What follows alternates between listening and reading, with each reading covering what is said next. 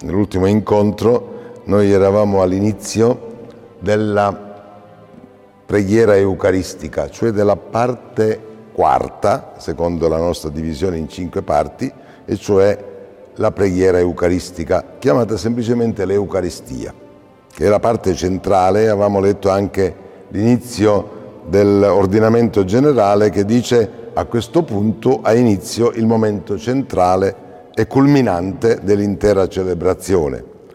Qualcuno forse penserà che la parte centrale senz'altro è questa, la parte culminante dovrebbe essere la comunione, perché nella preghiera eucaristica il pane e il vino diventano il corpo e il sangue di Cristo, ma sono resi presenti perché poi si faccia la comunione con Cristo, mangiando il corpo di Cristo, bevendo il sangue di Cristo. Però chi pensa così, che la parte culminante è la comunione, dimentica che questa celebrazione è un sacrificio conviviale, ma anche un sacrificio, sacri- un banchetto sacrificale. San Paolo nella prima lettera ai Corinzi dice chiaramente che ogni volta che noi mangiamo di questo pane e beviamo questo calice, annunziamo la morte del Signore. La morte del Signore è il sacrificio offerto al Padre. Ora, la parte in cui si offre il sacrificio è la parte centrale e culminante. La parte della comunione è la parte integrante, diciamo così. Bisognerebbe pensare che gli ebrei avevano due tipi di sacrificio. Il sacrificio nel quale tutta la vittima, in genere un animale, veniva bruciato, offerto a Dio, e questa vittima tutta bruciata, con una parola sola, si chiama olocausto, e c'era un altro tipo di sacrificio in cui una parte dell'animale sacrificato veniva bruciato, la testa, le gambe, l'interiora, offerto a Dio, e l'altra parte, i muscoli, la carne, veniva mangiata un pezzo da tutti i partecipanti. La comunione, l'Eucaristia è insieme sacrificio olocausto perché tutto Gesù viene offerto al Padre, si offre al Padre per amore naturalmente e lo stesso sacrificio offerto al Padre viene tutto mangiato dai fedeli. Gesù nella preghiera che fa nell'ultima cena si offre al Padre e consacra, diciamo così, il pane e il vino per offrirlo al Padre come segno dell'offerta di se stesso e poi dice dopo agli Apostoli prendete, mangiate, questo è il mio corpo. Dunque lo stesso corpo, tutto offerto al Padre, tutto offerto ai fratelli. Quindi la parte centrale è la parte in cui il sacrificio viene offerto al Padre. Gesù allora si è offerto al Padre il pomeriggio del venerdì, quando è morto in croce, quando per esempio, secondo il Vangelo di Matteo, dice al Padre, Padre, nelle tue mani affido il mio spirito. O è anche quando il giovedì sera ha fatto la preghiera di benedizione. Noi lo ricordiamo questo nella preghiera eucaristica, Gesù nella notte in cui fu tradito prese il pane, rese grazie a Dio con la preghiera di benedizione. Questo rese grazie a Dio significa Signore ti ringrazio che oggi accogli l'offerta del mio sacrificio. E poi dice ai discepoli prendete e mangiate. Quindi il Padre, Dio e i fratelli si uniscono nello stesso banchetto sacrificale. Le parti di questa preghiera, perché è una preghiera, il nostro sacrificio consiste nella preghiera, nella preghiera di Gesù che facciamo nostra. Le parti sono queste. Innanzitutto si chiama preghiera eucaristica perché comincia con una Eucaristia, cioè con un ringraziamento. Prima si invita tutto il popolo rendiamo grazie al Signore nostro Dio. E il popolo risponde cosa buona e giusta.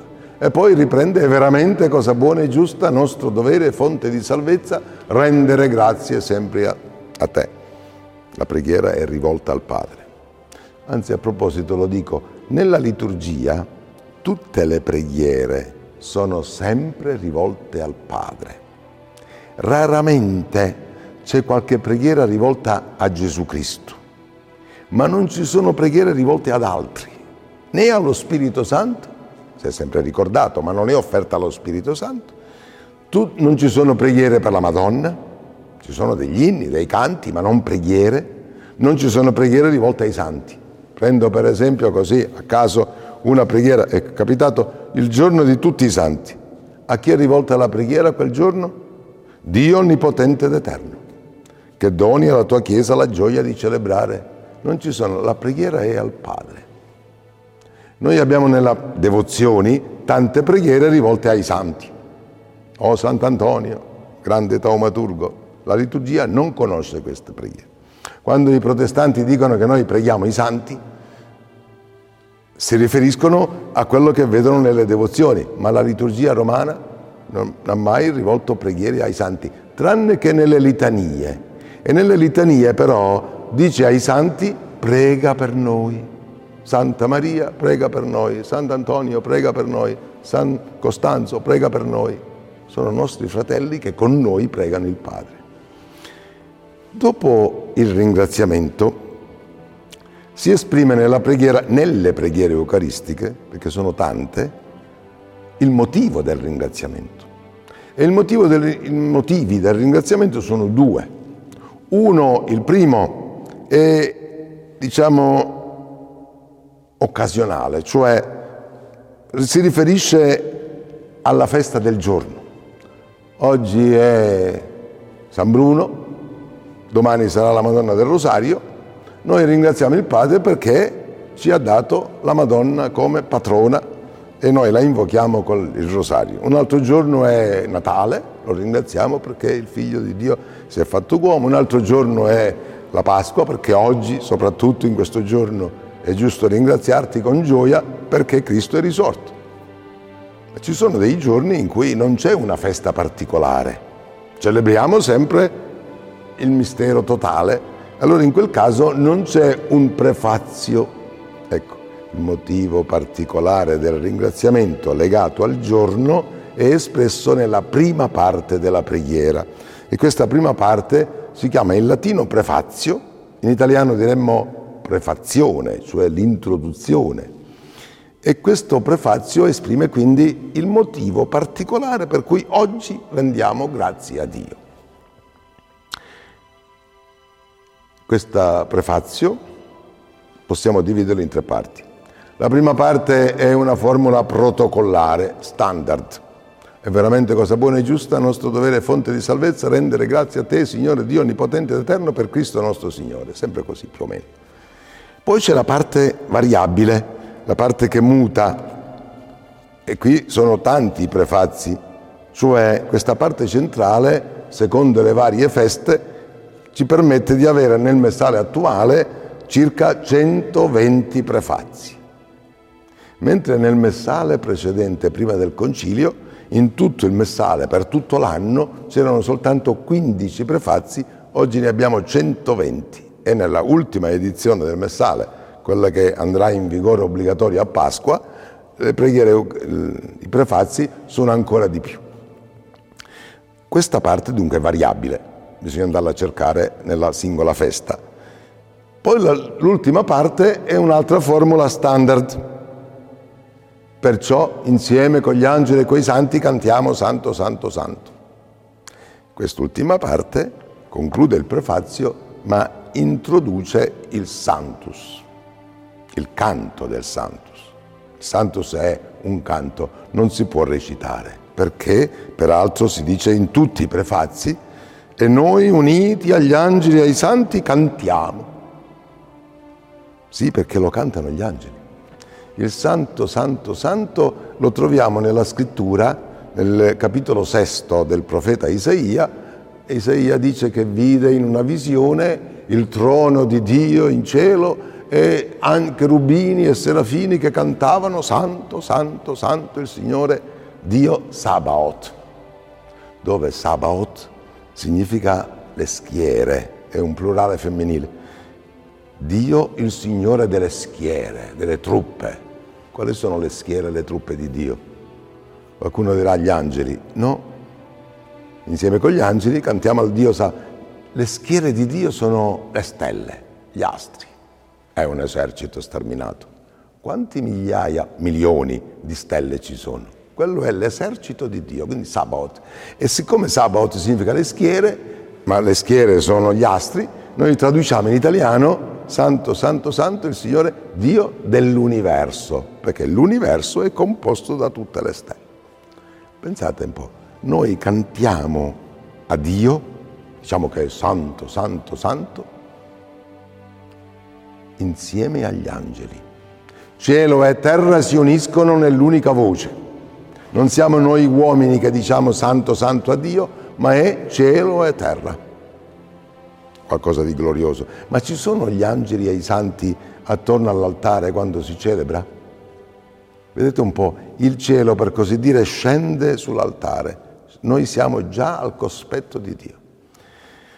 Dopo il santo, la preghiera eucaristica riprende, eh, io cito la seconda, la terza e la quarta, dicendo che dopo il santo si riprende così, Padre veramente santo. E adesso la nuova traduzione dirà invece, legandolo di più, veramente santo sei io Padre. Abbiamo detto che è santo, santo, santo, veramente santo sei io Padre e poi si esprime l'altro motivo del ringraziamento. Noi ringraziamo Dio per tutto quello che ha fatto. Esplicita rispetto alle altre, in questo senso, è la preghiera eucaristica quarta. Perché quante sono le preghiere eucaristiche? Noi, rito romano, ne abbiamo sempre avuto dal IV secolo fino al Concilio Vaticano II una sola preghiera eucaristica che si chiamava anche il canone romano, dove la parola canone significa norma, misura. Il canone della televisione cos'è? Quanto si deve pagare? Il canone del diritto canonico è la legge che bisogna osservare. Canone della celebrazione è la norma della celebrazione. Con queste parole si fa la celebrazione. Era chiamato così, i romani erano giuridici.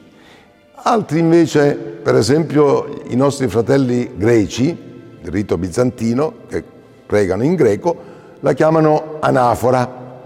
E anafora significa letteralmente portare sopra, anafero, portare sopra, quindi elevazione, in alto i nostri cuori. No? Invece, per esempio, i siri, nel rito siriaco, lo chiamano kiddush, che significa santificazione, perché di fatto santifica le offerte e anche l'assemblea. Dunque, sono diversi nomi. Adesso noi ne abbiamo quattro nel messale romano latino, poi il messale italiano ne aveva altri tre la preghiera eucaristica quinta e le due preghiere della riconciliazione, che adesso nel nuovo messale sono state incluse anche nel messale latino e quindi ne abbiamo sette, dieci. Nella tradizione liturgica cristiana di Oriente e Occidente ci sono circa 250 preghiere eucaristiche, quindi non ci meravigliamo se uno prega in un modo e uno prega in un altro, la sostanza è la stessa. E quindi dopo il santo, dicevo, la preghiera eucaristica quarta riprende tutta la storia della salvezza, perché noi lo ringraziamo per tutto quello che ha fatto, a cominciare dalla creazione fino alla fine dei tempi. La preghiera eucaristica quarta le analizza sinteticamente, se volete, però sono due pagine. Tu hai fatto ogni cosa con sapienza e amore, tu hai creato l'uomo hai affidato all'uomo alle sue mani operose l'universo, poi quando l'uomo perse la tua amicizia tu non l'hai abbandonato, pensate un po', quando gli angeli, Lucifero, Satana, quando gli, erano angeli, quando gli angeli si sono ribellati a Dio, Dio cosa ha fatto per gli angeli? ha creato l'inferno. Quando l'uomo ha peccato, ed è lo stesso peccato, perché Lucifero si credeva Dio, Adamo sperava di diventare Dio, per l'uomo invece ha fatto le umane e le divine cose. Quando per la sua disobbedienza l'uomo perse la tua amicizia, tu non l'hai abbandonato in potere della morte, ma nella tua misericordia tutti sei venuti incontro perché coloro che ti cercano ti possono trovare. Poi hai fatto l'alleanza, poi hai mandato il tuo figlio, nato da Maria Vergine, poi hai mandato lo Spirito Santo e si arriva così alla, alla passione del Signore, con la sua morte e risurrezione. Però prima di questo culmine c'è quasi dire un passo indietro, la vigilia della sua passione. E qui si racconta l'istituzione dell'Eucaristia, quello che Gesù ha fatto nell'ultima cena. Prese il pane, ti rese grazie con la preghiera di benedizione, spezzò il pane, lo diede dicendo prendete e mangiate, questo è il mio corpo. Ha consacrato il pane quando ha detto prendete e mangiate, questo è il mio corpo, prendete e bevete, questo è il mio sangue, o quando si è offerto nella preghiera quando si è offerto nella preghiera, quel pane e quel vino erano il segno del suo corpo e del suo sangue offerto al Padre. Poi dice ai fratelli prendete e mangiate. Quindi non sono quelle le parole, non ci dobbiamo preoccupare di sapere in quale preciso istante il pane diventa corpo di Cristo e il vino diventa sangue di Cristo, perché tutta la preghiera è consacratoria, specialmente la preghiera che Gesù ha fatto al Padre che noi ricordiamo. Questo racconto dell'istituzione noi lo abbiamo in quattro testi biblici. Ce lo raccontano i tre sinottici, cioè Matteo, Marco e Luca, e ce lo racconta Paolo nella prima lettera ai Corinzi, capitolo 11. Giovanni non ce lo racconta. Giovanni crede all'Eucaristia Invece di raccontarci l'istituzione dell'Eucaristia il giovedì santo, Giovanni ci racconta la lavanda dei piedi, vi ricordate? Ma non è che Giovanni non creda, perché nel Vangelo di Giovanni c'è tutto un capitolo, il capitolo sesto, lunghissimo, che segue la, il miracolo della moltiplicazione dei pani, in cui Gesù spiega qual è il pane che devono cercare, non è il pane che hanno mangiato i 5.000. Voi mi cercate perché avete mangiato quel pane e invece il pane che io darò è la mia carne per la vita del mondo. Tutto quel discorso dice l'Eucaristia nel pensiero di Giovanni. Quindi non è il momento preciso che ci interessa, ci interessa che qui stiamo vivendo la preghiera di Gesù sia il giovedì sera sia il venerdì santo sulla croce. Pensate come celebrava dicono gli storici, i cronisti, come celebrava la messa Padre Pio da Pietralcina.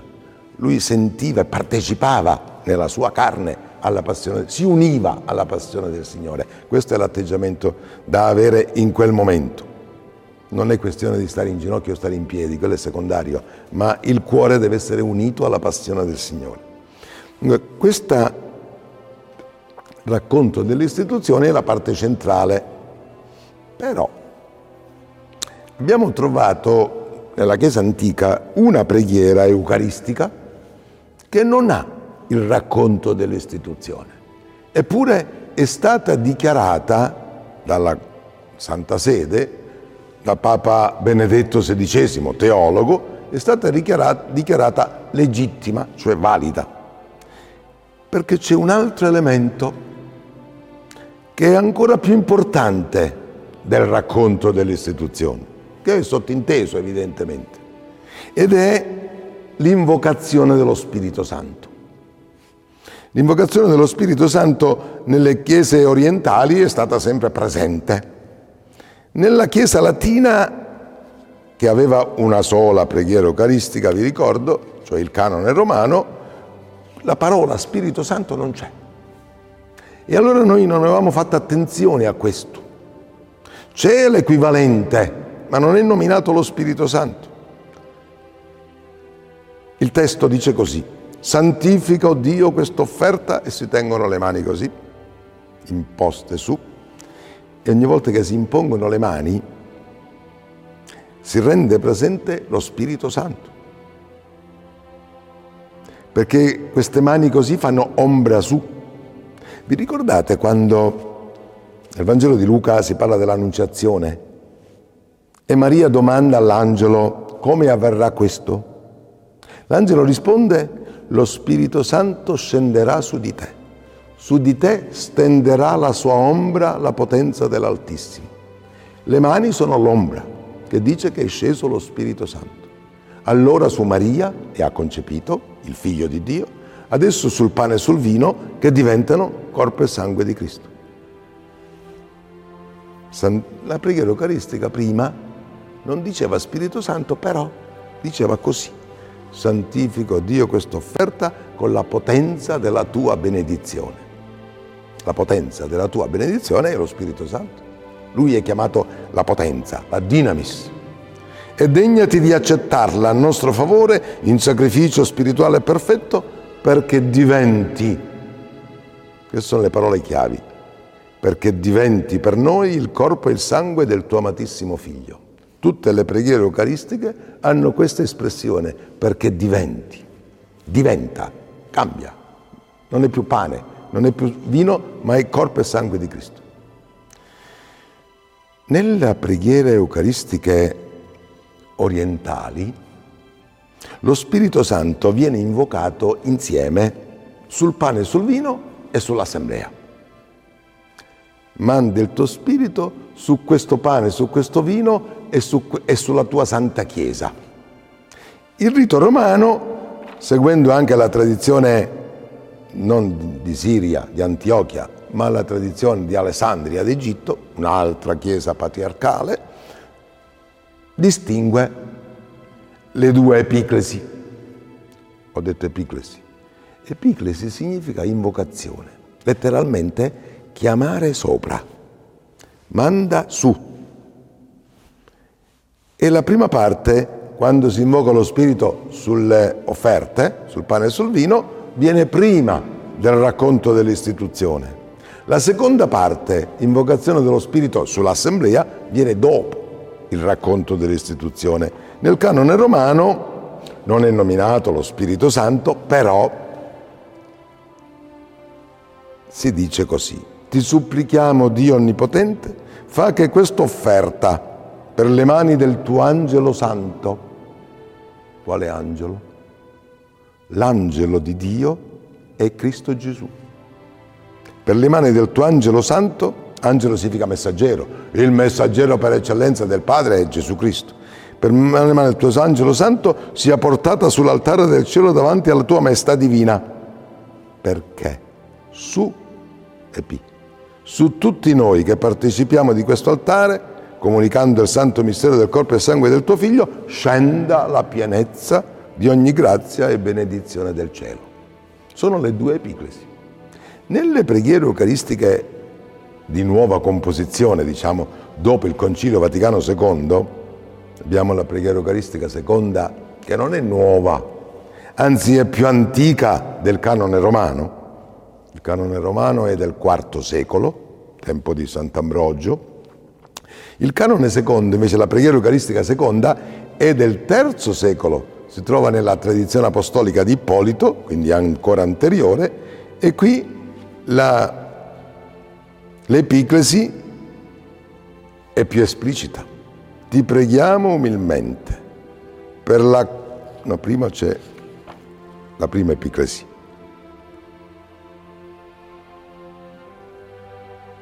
Santifica questi doni con l'effusione del tuo spirito. Nome Sale tradurre, traduce così, santifico Dio con la rugiada del tuo spirito. Rugiada e effusione sono due attributi dello stesso Spirito Santo, perché diventino, diventino, pane e vino, diventino per noi il corpo e il sangue di Gesù Cristo.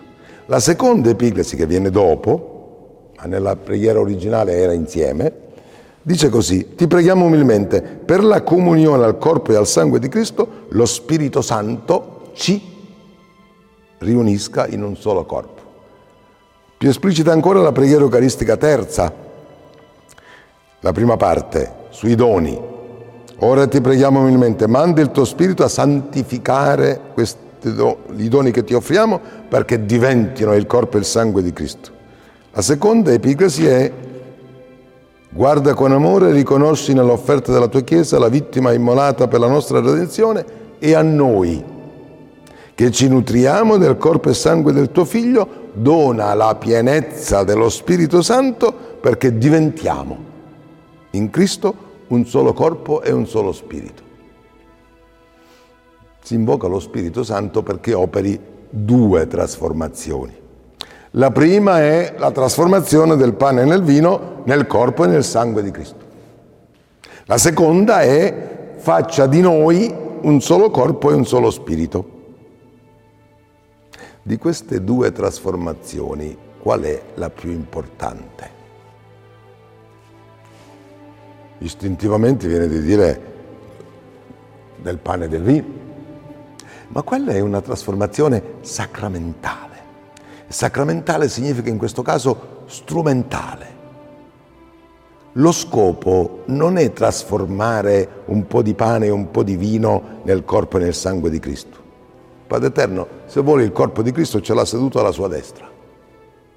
Quella trasforma il pane e il vino in corpo e sangue di Cristo perché noi, questo è lo scopo, mangiando quel pane veniamo trasformati nel corpo di Cristo. Lo scopo della celebrazione non è quello di placare il Padre Eterno, come qualcuno potrebbe pensare. Noi gli offriamo ogni giorno il sacrificio di Cristo, così il Padre Eterno, giustamente arrabbiato con l'umanità, si placa perché Gesù ha pagato per tutti. Non è questo il senso. Il sacrificio di Cristo sulla croce è di valore infinito non avrebbe bisogno di essere ripetuto. Lo ripetiamo non perché serve al Padre Eterno, lo ripetiamo perché noi, giorno dopo giorno, domenica dopo domenica se volete, a contatto con quel corpo di Cristo, noi veniamo poco a poco trasformati nel corpo di Cristo. Vedete, ho accennato qualche, in qualche altra puntata che quando diciamo corpo di Cristo possiamo intendere tre modi di essere del corpo di Cristo. Ricordavo il corpo fisico di Gesù, nato da Maria Vergine, vissuto 33 anni, morto, risorto e salito al cielo, adesso sta in cielo. Unico. Il corpo di Cristo è uno, sta in cielo. Ma c'è un corpo sacramentale, dicevo.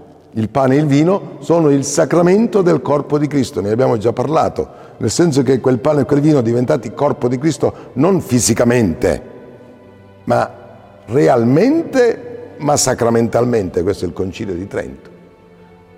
E il terzo modo di essere del corpo di Cristo è il corpo ecclesiale. Noi diventiamo un solo corpo perché mangiamo l'unico corpo di Cristo. Io mangio Cristo, divento Cristo, tu mangi Cristo, diventi Cristo, tu mangi Cristo, diventi Cristo, siamo un solo corpo.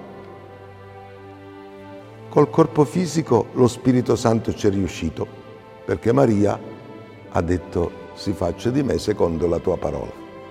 Con il corpo sacramentale lo Spirito Santo riesce perché il pane e il vino si lasciano fare. Noi? Noi siamo più duri del pane duro, anzi siamo più duri del ferro. Come si fa a far prendere forma a una bacchetta di ferro? Col fuoco. Si mette nel fuoco, nella forgia, diventa incandescente poi, e poi ci vogliono martellate. Giorno dopo giorno lo Spirito Santo ci mette nel suo fuoco, ci dà, speriamo, prima di finire questa vita, di aver preso la forma di Cristo. Perché noi siamo predestinati, dice Paolo, Romani 8, 28, noi siamo pre- quelli che Dio da sempre ha conosciuto, li ha anche predestinati ad essere conformi all'immagine del figlio suo. Conformi significa della stessa forma. Quando si fanno dei dolci, si prepara la pasta, poi si schiacciano le forme e viene fuori un dolce a forma di pesce, a forma di, di agnello pasquale, a forma diverse. Beh, noi dobbiamo entrare nella forma di Cristo. opera dello Spirito Santo, perché il Padre Eterno figli ne ha uno. Quelli che sono conformi all'immagine del figlio suo, prego si accomodi. Quelli che non sono conformi non li fa entrare. Questo è il senso della messa.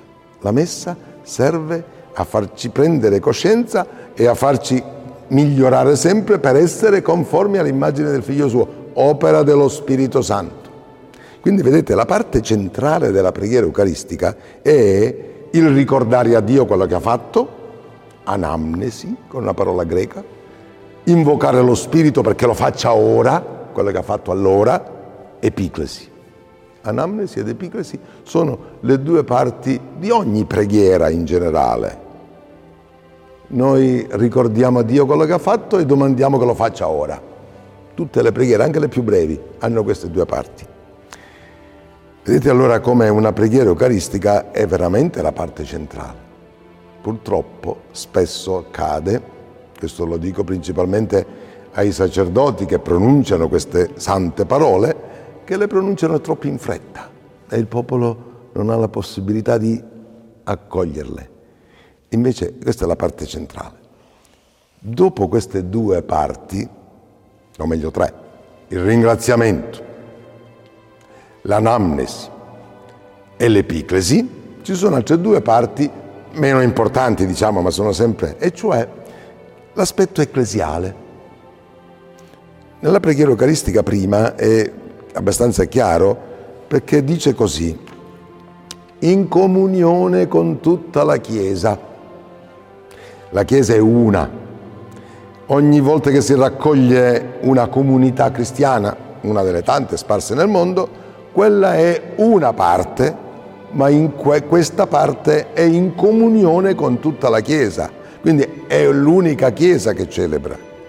Perché nella Chiesa non ci sono solo i presenti cristiani vivi, ma ci sono anche i santi del cielo, fanno parte della Chiesa. Ci sono anche le anime sante del purgatorio, fanno parte della Chiesa. Questa è la comunione dei santi. Noi che siamo ancora pellegrini sulla terra, siamo in comunione con i beati del cielo.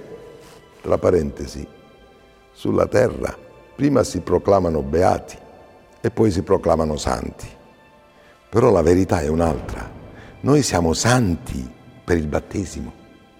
Non siamo ancora beati finché siamo su questa terra. Saremo beati di là. Noi siamo comunque santi come loro. Anche quelle che sono in purgatorio, noi le chiamiamo le anime sante del purgatorio. Ecco perché la Chiesa ricorda sempre la Beata Vergine Maria, San Giuseppe, gli Apostoli, i martiri, i santi e poi prega per i defunti e prega anche per noi che siamo ancora qui sulla terra. Questa è la comunione dei santi. È un evento che interessa la Chiesa tutta, l'umanità tutta, perché lo scopo della Chiesa è essere lievito nel mondo intero. L'altra, ultima parte della preghiera eucaristica è la dossologia, un'altra parola greca. Dossologia significa glorificazione, perché in greco gloria si dice doxa. Per Cristo, con Cristo, in Cristo, a te Dio Padre Onnipotente, nell'unità dello Spirito Santo, ogni onore e gloria per tutti i secoli dei secoli. E qui dovrebbe esplodere l'amen, l'amen dell'assemblea. Nella, nella colletta iniziale il testo dell'introduzione diceva proposito della risposta del popolo, per tutti i secoli dei secoli, amen. Il popolo, unendosi, lì diceva così, unendosi alla preghiera e a, prestando il suo assenso, fa sua l'orazione con l'acclamazione amen. Tutte le volte che noi diciamo amen, è come se mettessimo la firma a una lettera che il sacerdote a nome di tutti indirizza al Padre. Lui scrive la lettera, lui la pronuncia, noi la firmiamo dicendo Amen. Già Sant'Agostino diceva il vostro Amen sia è la vostra firma. E lasciamo così la preghiera eucaristica. Io vorrei che quelli che ascoltano, quelli che la proclamano, la proclamino con calma in modo da farla assimilare da tutti gli ascoltatori presenti. E i fedeli vi partecipino, invece di dire altre preghiere proprie personali. È la preghiera della Chiesa. E qui avviene la nostra trasformazione in Cristo. Con l'Amen si chiude la preghiera eucaristica e passiamo alla quinta parte della preghiera eucaristica, la vedremo la prossima puntata.